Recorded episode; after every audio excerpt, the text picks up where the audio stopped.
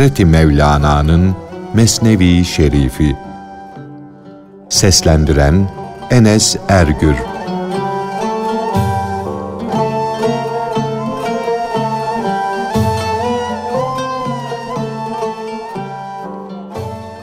Bir kadın kocasına etik kedi yedi dedi. Kocası kediyi terazide tarttı. Kedi yarım batman geldi.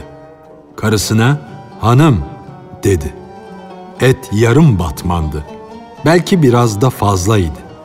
Yarım batman gelen bu et ise kedi nerede? Kedi ise et nerede diye sorması.''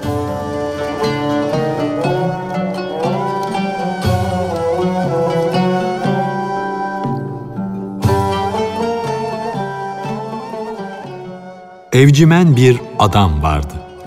Karısı pek hileci, pek kötü huylu, kirli, pasaklı bir kadındı. Adam eve ne getirse kadın onu yok ederdi. Adamcağız ses bile çıkarmazdı.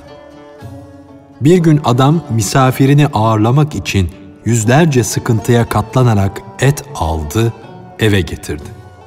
Kadın keyif ehliydi. Boğazına da pek düşkündü. Eti kebap etti, şarap ile yedi bitirdi. Kocası gelince onu manasız sözlerle oyalamaya başladı. Adam, et nerede? dedi.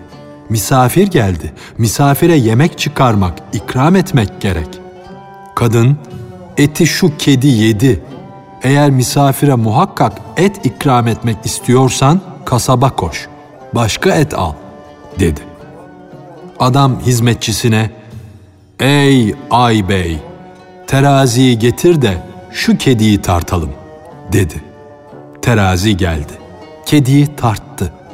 Kedi yarım batman geldi. Bunun üzerine adam, ''Ey hileci kadın!'' dedi. Et yarım batmandı. Bir okka da fazlalığı vardı. Kedi de yarım batman geldi. Eğer bu yarım batman gelen kedi ise Söyle, aldığım et nerede?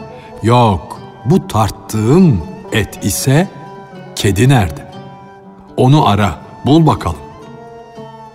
Etrafa nur saçan büyük bir velinin gerçek varlığı bu ise o ruh nedir? Yok eğer o bu ruhtan ibaret ise görünen maddi suret bu beden kimindir? Aziz dostum, hayretler içinde hayrette kaldım. Bu zor ve karışık meseleyi ne sen açıklayabilirsin ne de ben. Bu ne senin işindir ne de benim işim. Aslında her ikisi de odur. Yalnız ekinin aslı tohumdur, tanedir. Saman çöpü ise değersizdir, teferruattır. Allah'ın hikmeti bu zıtları birbirine bağlamış, birleştirmiştir. Ey kasap, şu uyluk eti o gerdanla beraberdir.''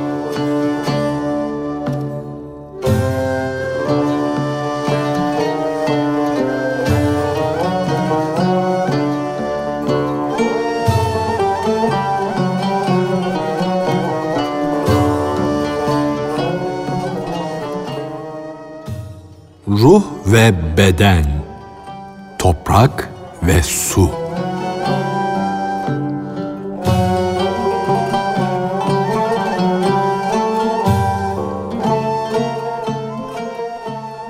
Ruh bedensiz iş göremez. Beden de ruhsuz olunca soğur, donar. Bedenin meydandadır, görünür. Fakat ruhun gizlidir dünyadaki bütün işler, sebepler birbirine zıt bu iki varlığın birleşmesiyle düzene girer.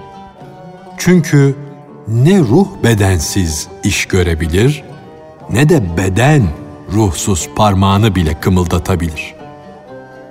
Birisinin başına toprak saçsan baş kırılmaz. Suyu başına döksen baş yarılmaz. Eğer sen su ve toprakla birisinin başını yarmak istiyorsan su ile toprağı birbirine karıştırıp kerpiç yapman lazım. Başını yardın, kerpiçi bir tarafa attın mı, zamanla kerpiçteki su aslına gider. Her şeyin birbirinden ayrılma gününde de kerpiçteki toprak da zamanla çözülür, dağılır, aslına, toprağa döner. Bunun gibi insan bedenindeki ruh zamanı gelince göklere yükselecek. Beden de çürüyecek, dağılacak. Aslına, toprağa karışacaktır. Allah'ın zıtları birleştirmesindeki hikmet, birbirine uyanların niyazından, uymayanların da inadından meydana gelmektedir. Ondan sonra daha başka öyle birleşmeler, öyle karışmalar olur ki onları ne bir kulak duymuştur ne de bir göz görmüştür. Kulak o güzellikleri duysaydı artık kulak olarak kalır mıydı? Yahut başka sözleri duyabilir miydi? Eğer kar ve buz güneşi görselerdi, buzluktan, karlıktan ümitlerini keserlerdi. Damarlarına, iliklerine kadar erirler, su kesilirlerdi de hava Davud'u o sudan zırh yapardı. Akan su her ağacın canına derman olurdu. Her ağaç onun oraya ayak basması ile devlete, saadete kavuşurdu. Halbuki o donmuş buz öylece dona kaldı. Ağaçlara bana dokunmayın demeye başladı. O buz gibi donup kalan adamın bedeni de ne bir şeyle uyuşup birleşir ne de bir şey onunla uzlaşır. O ancak kendi nefsine uyar, kendi hırkasının peşine düşer. O kar ve buzda zayi olmuş, kaybolup gitmiş değildir. Ciğerler onunla tazeleşir. Fakat o ne yeşilin çavuşudur, ne de yeşillik padişahı.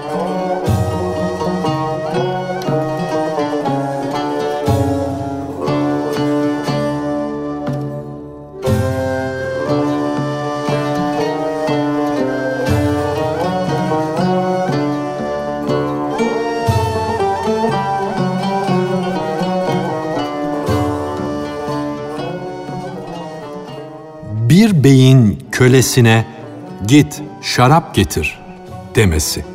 Kölenin gidip bir testi şarap alması, yolda şarap testisiyle gelirken zevk veren şeylerden uzak kalmayı, iyiliği ve doğruluğu emreden bir zahidin taş atarak şarap testisini kırması.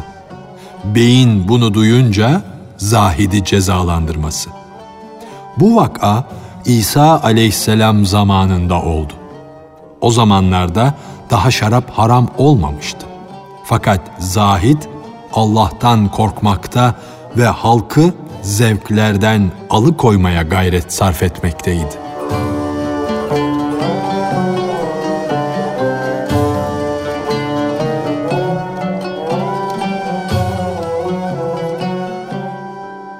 İyi kalpli, neşeli, şaraba çok düşkün bir emir vardı.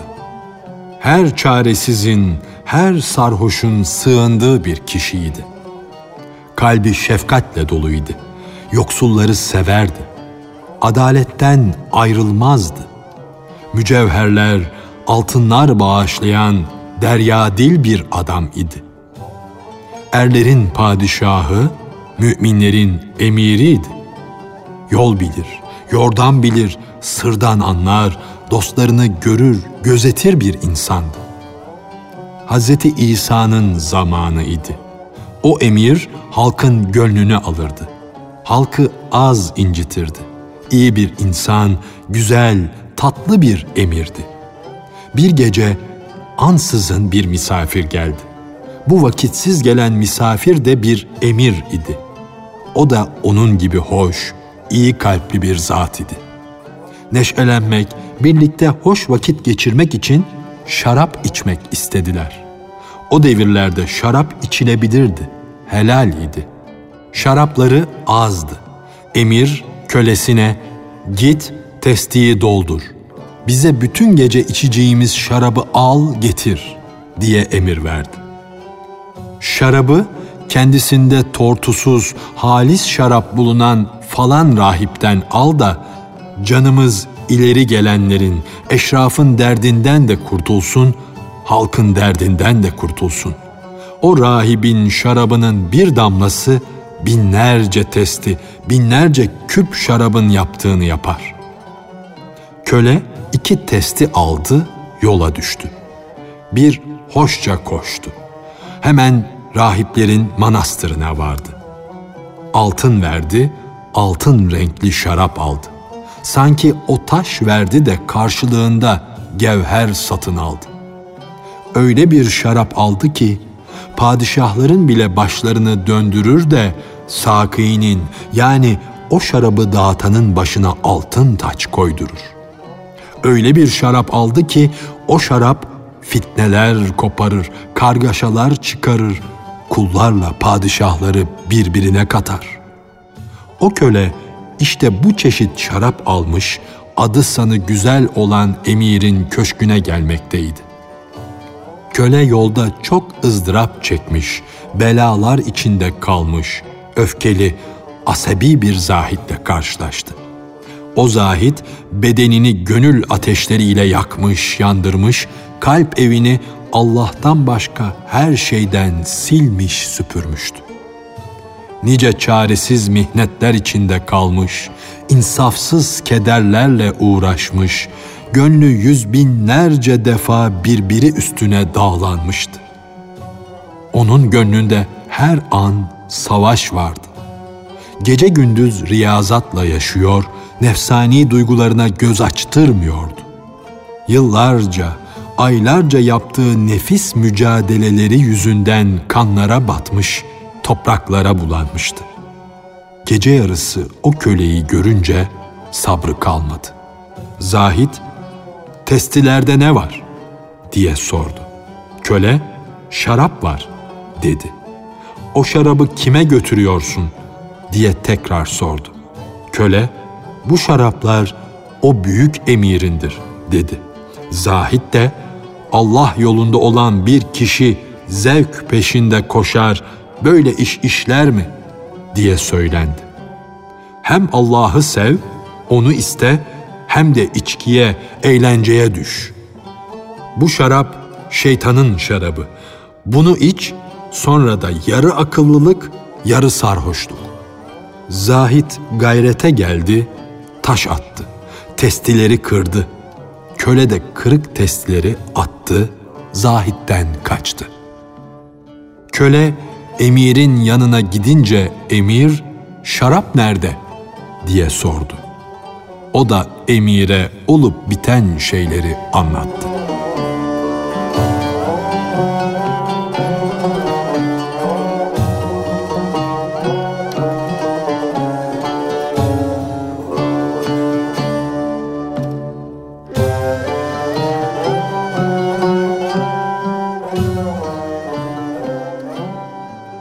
Emirin zahidin haddini bildirmek için hiddetle gelmesi.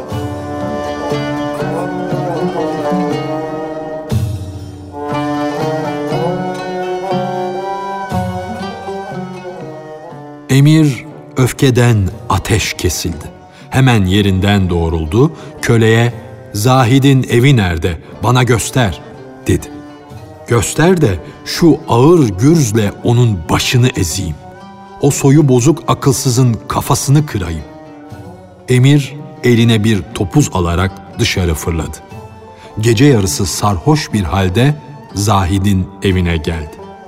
Hiddetinden, hışmından Zahid'i öldürmek niyetindeydi. Zahid korkusundan evde bulunan yük yığınlarının altına girdi, gizlendi. Yük yığınlarının altında bulunan Zahid, emirin sözlerini işitiyordu kendi kendine dedi ki, kötü sözler söyleyen şu adamın çirkinliğini yüzüne karşı ancak ayna söyleyebilir. Çünkü aynanın yüzü pektir. Ayna gibi demirden bir yüz lazım ki çekinmeden mertçe sana şu çirkin yüzüne bir bak desin. Mahalle o öfkeli emirin bağırış çağrışı ile kapıyı tekmelemesinin sesiyle dolunca sağdan soldan halk dışarıya fırladı. Ey emirimiz, büyüğümüz, efendimiz, şimdi affetme zamanıdır. Hoş görme, razı olma zamanıdır diye yalvardılar. O düşünemiyor, beyni işlemiyor, ne yaptığının farkında da değil. Onun aklı çocukların aklından da kıt. Zahitlik ve ihtiyarlık onu hırpalamış, zayıflatmış, bitkin bir hale sokmuştu. Zaten o zahitlikten bir feyz elde edememişti. O zahit çok zahmetler çekmiş fakat sevgiliden bir hazine elde edememişti. Adeta kalburla su taşımıştı.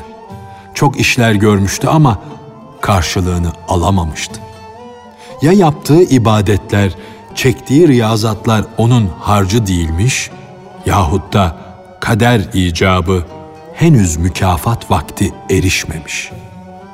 Ya o zahidin çalışması, didinmesi bir Yahudinin, bir imansızın çalışması gibi makbul sayıldı yahut çalışmasının karşılığını görmesi bir vakte bağlı kaldı. O aslında yanlış bir yola düşmüştü. Onun yolu onu sevgiliye kavuşturmaz ki. Onun tuttuğu yol ile sevgili çok uzaklarda kalmaktadır. Çünkü o kendisine kamil bir insan aramıyor. Kendisi baş olmak istiyor. Şeyh olmak sevdasında. Zaman oluyor, yaptığı ibadetin karşılığını beklediği için ben hep zahmet mi çekeceğim, nasibim hep ızdırap mıdır diyerek haşa Allah'a çıkışıyor, onunla didişiyor. Bazen de herkes manevi dereceler kazanmış, muradına ermiş, göklerde uçuyor. Bense kanatlarım kopmuş, yerlerde sürünüyor. Bahtı ile savaşa girişiyor. Herkes dünyevi varlıkların, mal ve mülkün esiri olmuştur. Renk ve kokuya yani gösterişe, şatafatlı hayata tutulmuştur. Zahit bile bu dünya sevgisinden kendini kurtaramamıştır. İçi daralıp durmakta, zenginlere bakarak hayıflanmaktadır. İnsan şu daracık duraktan, şu utanılacak zulümlerle, kötülüklerle dolu kirli dünyadan kurtulmadıkça, can çıkmadıkça huyu nasıl iyileşir? Gönlü nasıl açılır? Ey emirim! Onun sert hareketini, sinirli halini hoş gör. Affet. Onun derdine, talisizliğine bak. Ey emir! Öfkeyi yen, onu bağışla, affet de Allah da senin suçunu bağışlasın, günahlarını affetsin. Sen de gaflet yüzünden çok testiler kırmışsındır. Bununla beraber affedilmekten de ümidini kesmemişsindir. Onu affet, bağışla da her işin karşılığının verileceği kıyamet gününde sen de bağışlanasın, affedilesin. Çünkü kader her amelin, her hareketin, her iyiliğin, her kötülüğün değerini vermektedir. Hiçbirisi zayi olmamaktadır.